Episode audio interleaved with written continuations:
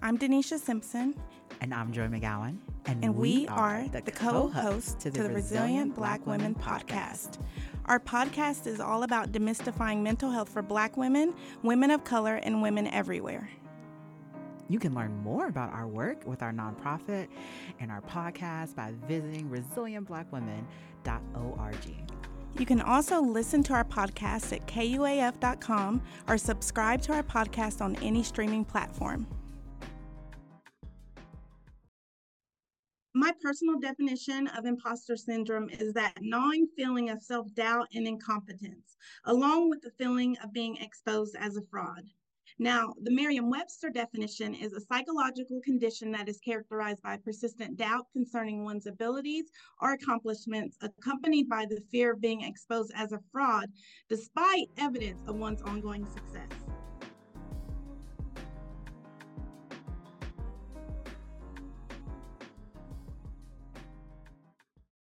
Listeners. Today's episode is all about these definitions of imposter syndrome. When have you guys seen it show up in your life? And Joi and I will share a bit about us and how imposter syndrome has shown up in our lives.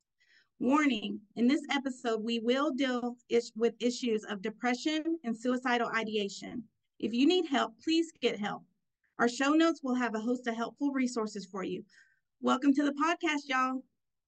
Hey, D, it's so good to be just us uh, once again on the podcast, talking a little bit about imposter syndrome and everybody to be real, real honest and very, what is it? Um, I can't find the right word, Deneshia.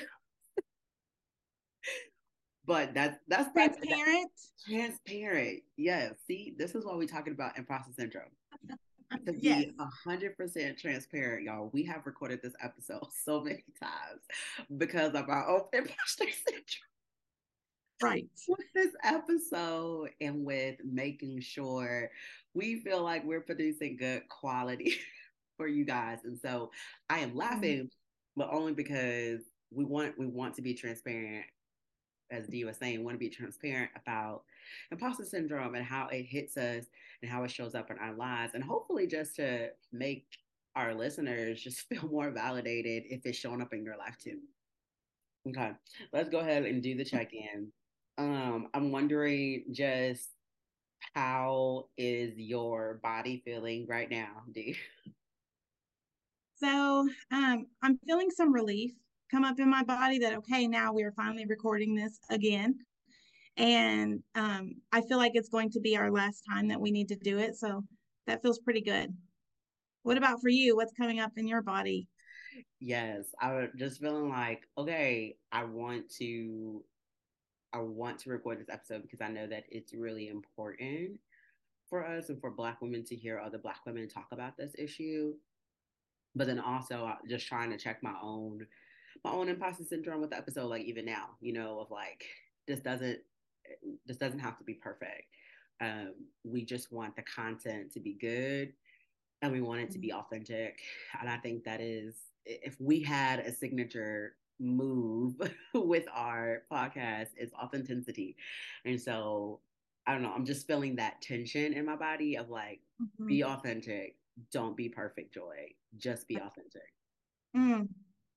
Yeah, that makes perfect sense. And even the irony of this episode, if it's not one of our best, then it makes sense, right?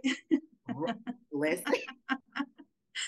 it makes so much sense of like where we are right now. Um, so yeah, um, I loved your personal definition of imposter syndrome when you said the part about being a fraud. I was like, ooh, like that's it. Just, I guess for me, it's like a fraud, feeling like I don't belong, feeling like I'll be like found out, um, that mm. people will figure out like I'm not as good as whoever it is.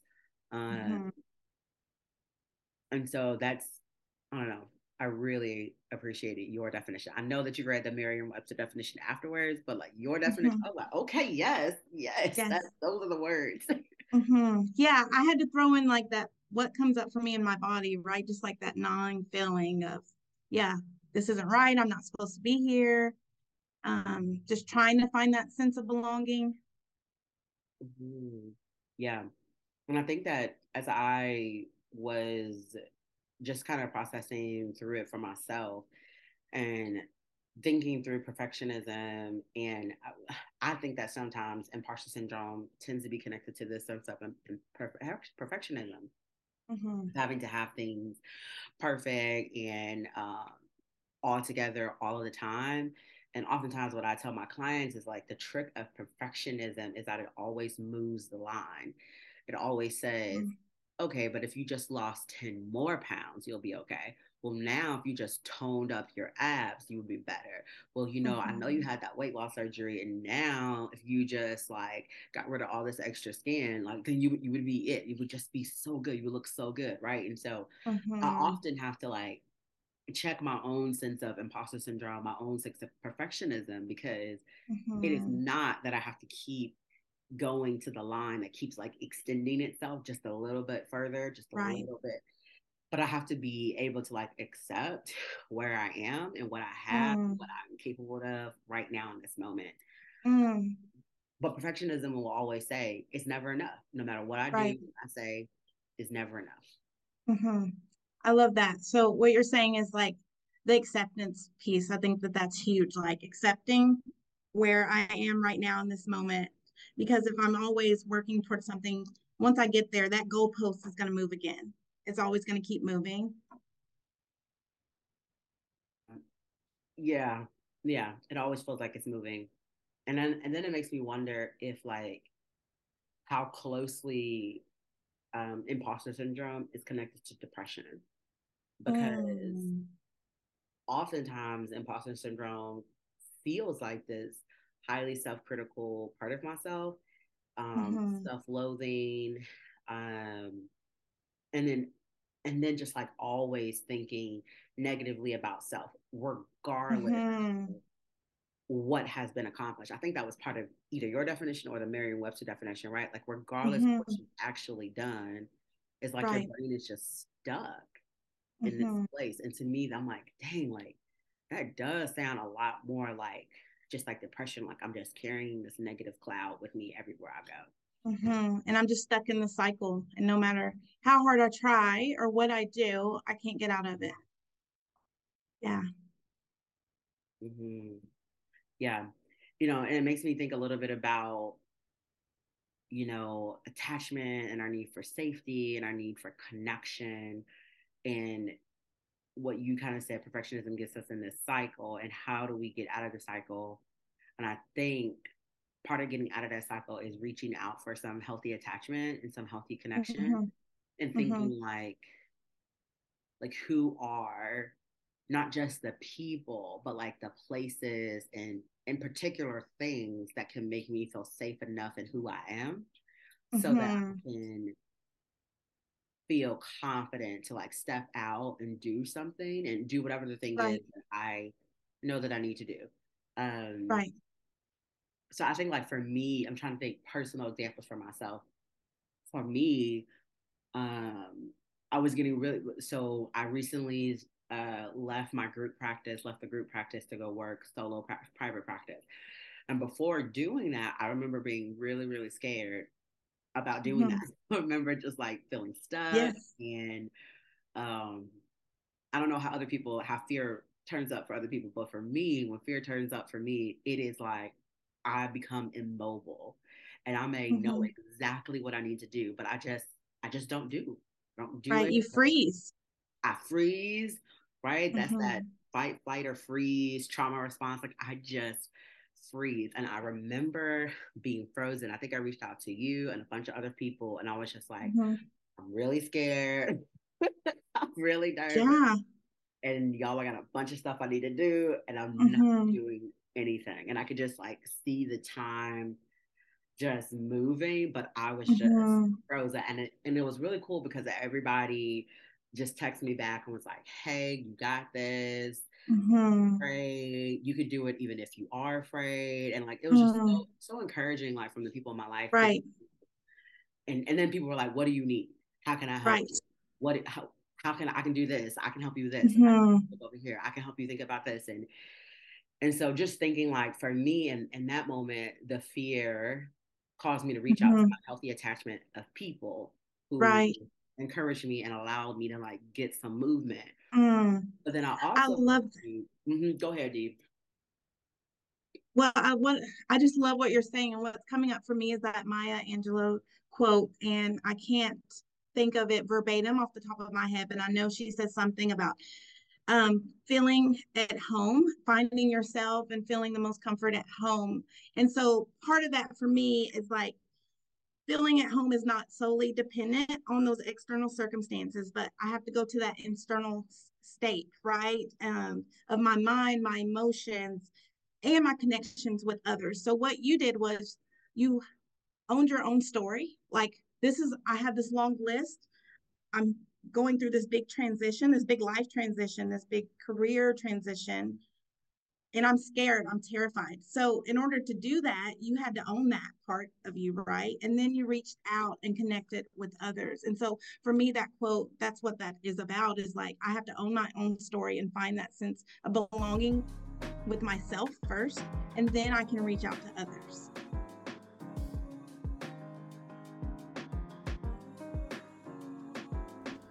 Thanks for listening to the podcast. We're going to take a quick break and we'll be right back. The latest edition of The R Word, a podcast that explores reparations' role in racial, social, and economic justice, features an interview with Propaganda about his art and the impact that songs like Playing with Fire and What Do You Know About Grace have had on us come from eastern side of Los Angeles, pretty ethnically diverse as far as like predominantly Mexican and, and uh, Filipino. So I kind of grew up in a pretty kind of tricultural space, you know, during some of the bigger movements in LA around hip hop, uh, skate, skateboarding, all that. So it's really, really cool, really cool time to be alive.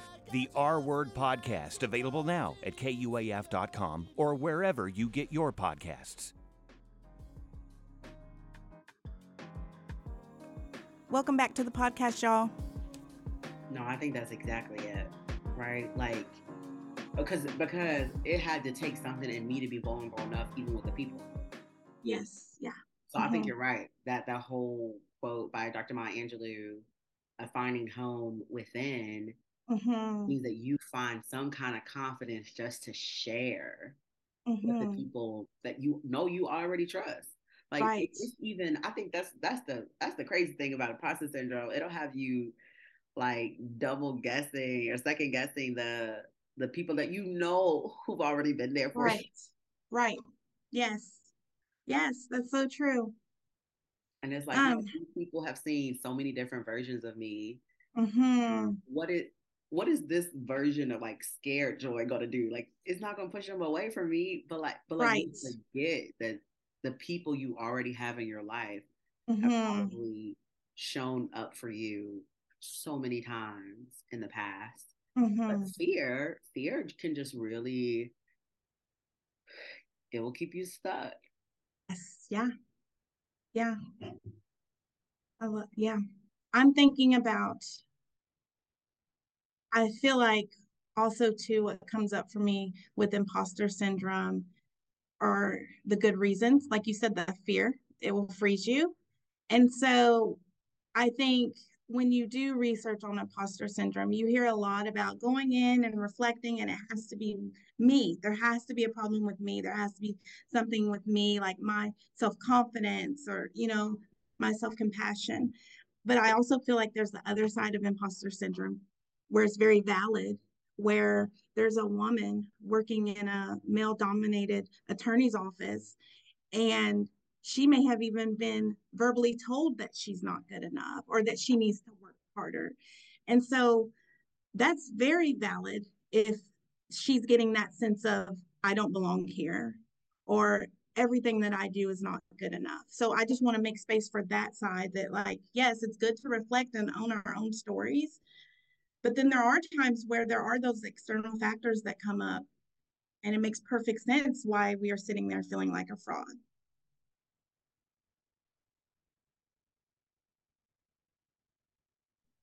I mean, it even makes me think about the systemic racism. Mm-hmm. um, because just like you brought that issue up of, of sexism, right? Of how mm-hmm. women are tend to be treated in professional spaces. The same thing happens with especially black women, women of color in mm-hmm. in spaces of majority culture, white culture, which which is mm. everywhere. Mm. Um, and the times I've had to like work with my clients on saying, no, you're not crazy. That is just a I will use the words of Dr. Kenneth Hardy and not my own. Dr. Kenneth Hardy has a book where he talks about the enduring, invisible, um, and ambitious centrality of whiteness. Then Dr. Kenneth Hardy, he is he has a PhD and he is a um, psychologist and he's a black man and he talks a lot about the pervasiveness of systemic racism. Mm, um, mm-hmm. And he says, this is just a quote from his book whiteness is a pervasive ideology that is rarely overtly identified or examined, despite its profound effects on race relationships.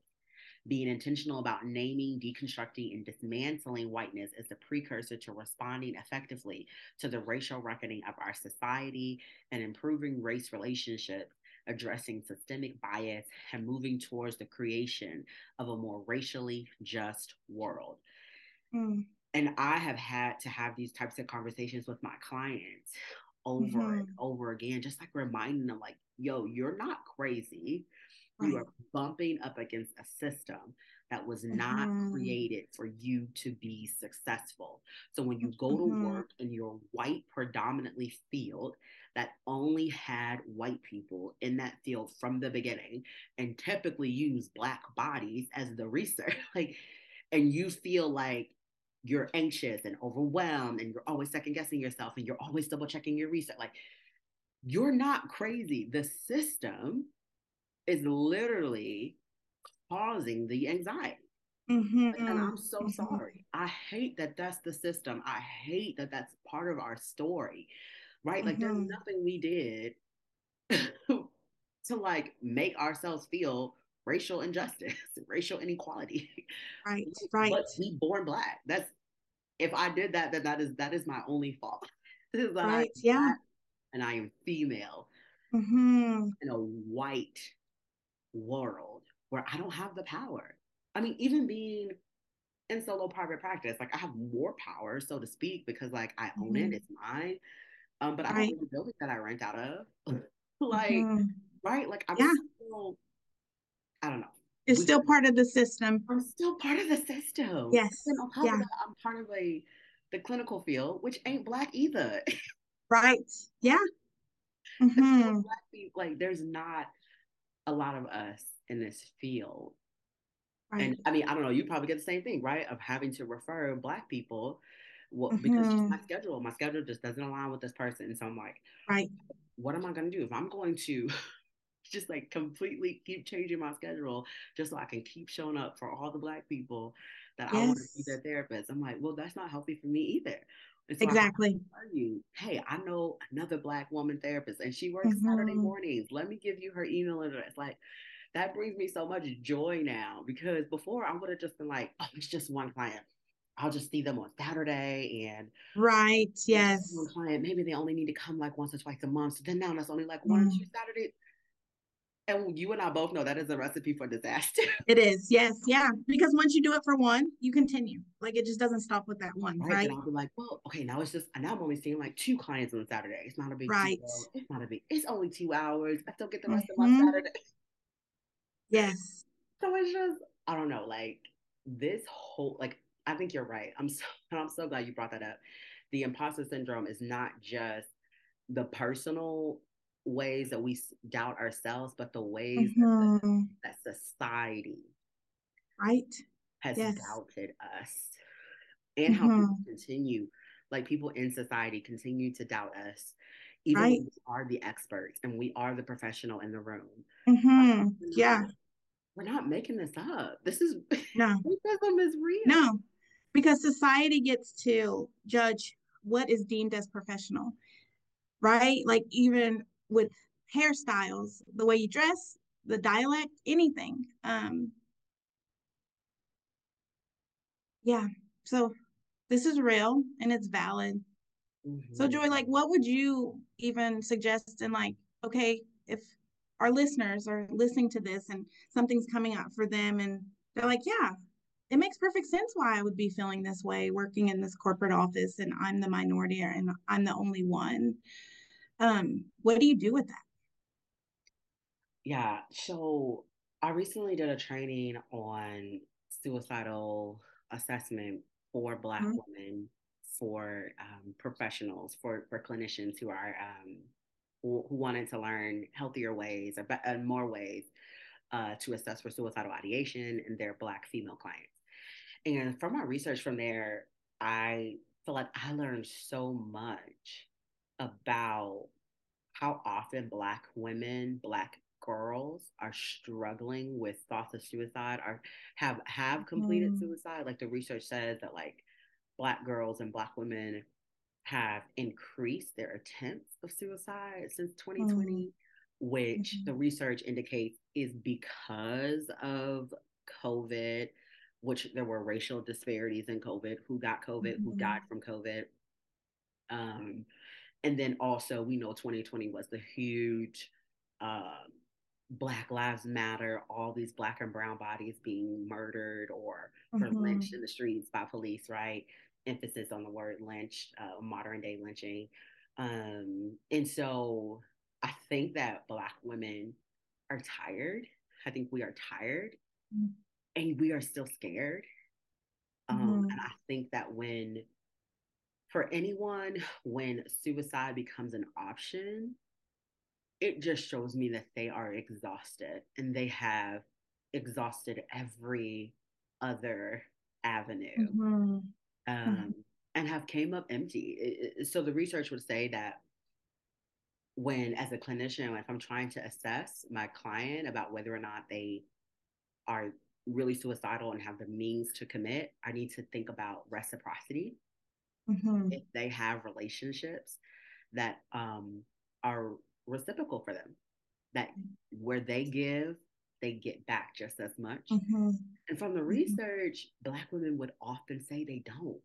They mm. don't have reciprocal relationships where they feel like they show up at 100 and the other person, other people mm-hmm. show up also at 100.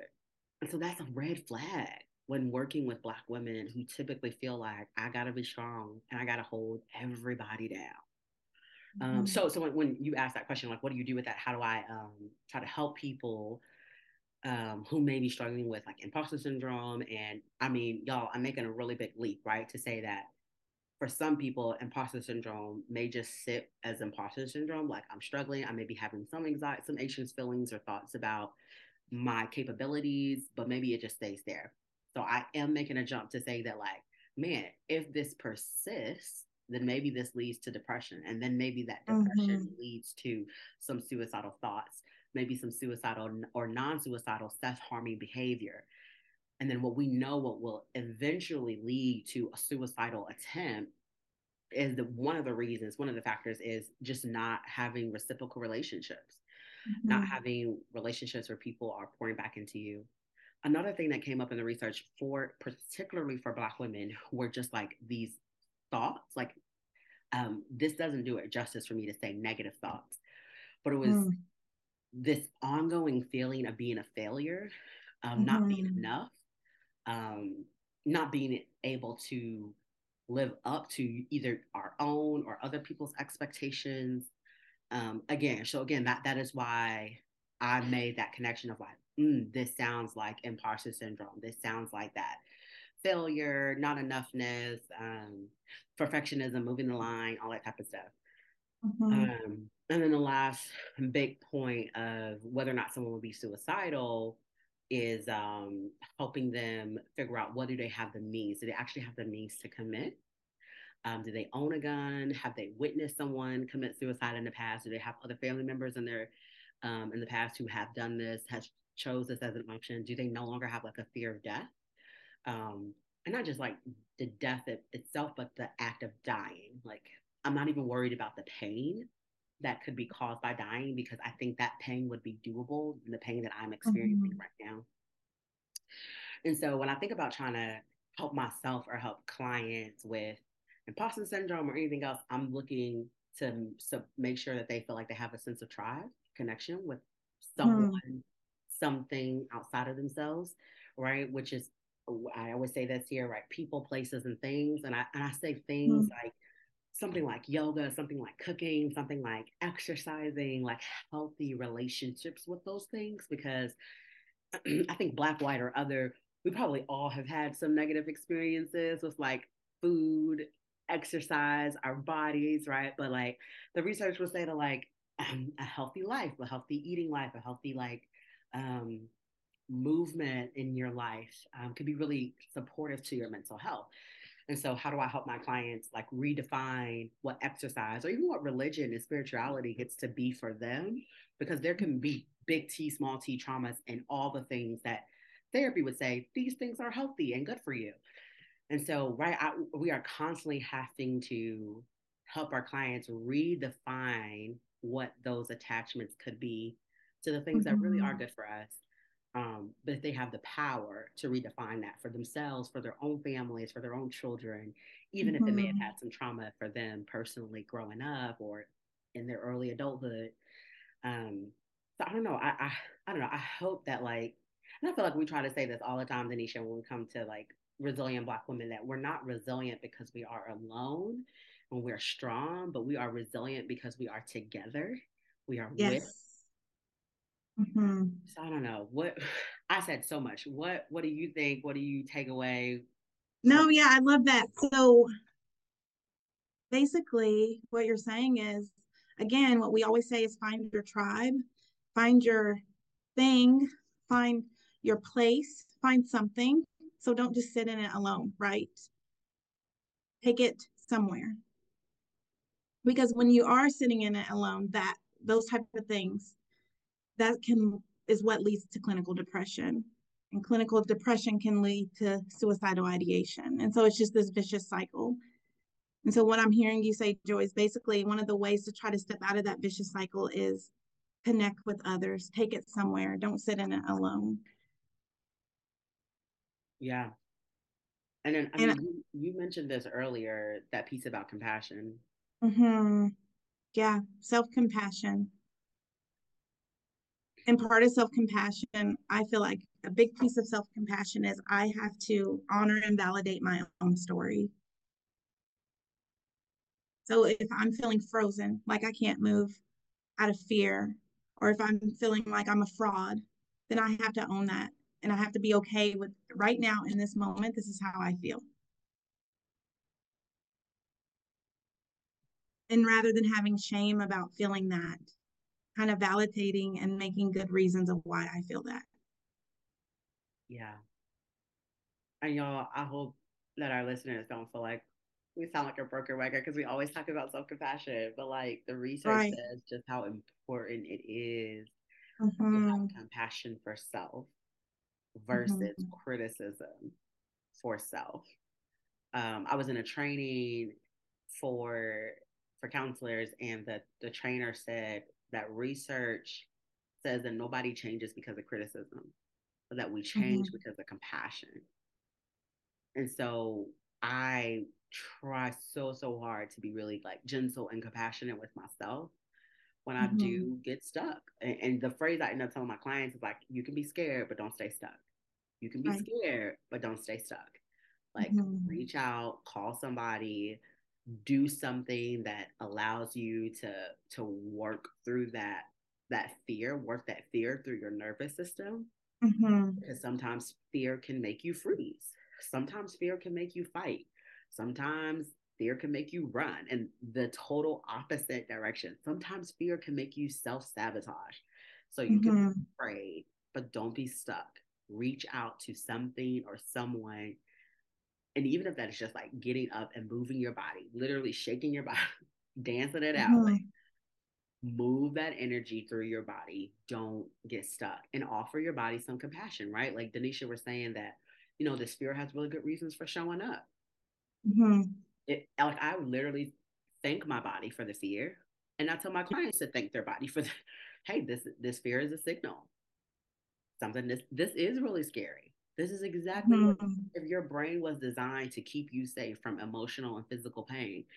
Of course, your body's going to send out all types of stuff when when you're getting ready to do something for the first time or when you're bucking up a system that wasn't created right. for you to succeed. Mm-hmm. Mm-hmm. Um, Deneshia, what are your final comments to the audience about self compassion, imposter syndrome, and dealing with that? What are your final words? Um, there's a term coined by a psychologist. Was it um, Clayton Bardou? Bardot? Um, stop shitting on yourself.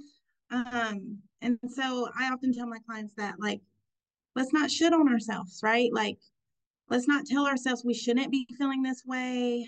We shouldn't be doing these things. I'm just really um, big on honoring those things to, in order to work through them um, rather than running away from them or shaming them um, because they don't go anywhere, right? And so, working with my body by honoring the good reasons that I have for feeling imposter syndrome helps me work through it a lot quicker than if I tell myself I shouldn't be feeling that way. Um, I love that so much. That's so great. Don't shit on yourselves. Yes. like, period. That's it. That's that's the only thing we need to say. Right. so good. That is so, so, so good. Um, yeah, I love that. I don't I don't feel like I have anything to add to that because I think that's a great way to sum up this episode. like that's perfect. That's perfect. I love it. I don't know. So I hope that our hope our clients like learn to believe in themselves. Um and it's okay. It's okay that we have to remind yourself every time, don't shit on myself. Don't shit on myself. Like if that's the yeah. phrase you have to keep saying to you. Like you say whatever you need to say because repetition mm-hmm. in and mm-hmm. of itself is healing. We mm-hmm. we only learn through practice, but sometimes we are so hard on ourselves and we're like, dang, if I have to keep telling myself the same thing, there must be something wrong with me. No, that's actually how you learn. Everything else in life you learn through practice, mm-hmm. through repetition. But somehow when it comes to other stuff, like outside of a sport, we're like so hard on ourselves about having to like mm-hmm. redo and but that's actually especially like your amygdala if you your amygdala is just a part of your brain that holds like your fear your emotion mm-hmm. your fight fight, or fight and the more the more we're going to help that amygdala feel more safe and connected it needs repetition and so yeah there are i i have not said don't shit on yourself Joi but i have my own my own sayings that i say to myself when imposter syndrome shows up in my life because I don't want to be stuck. Um, I want to try, I want to reach out. And even if I fail, I know I got people who are like, Joi, we still got you. It's okay. Hmm. it's okay. It's okay to fail. I'm Deneshia Simpson. And I'm Joi McGowan. And you've been listening to the Resilient Black Women podcast. You can learn more about us and our work at resilientblackwomen.org. And if you like this episode, share it with a friend or two. Tell us what you think. We love reading reflections from our listeners. We hope you join us again. Bye, y'all.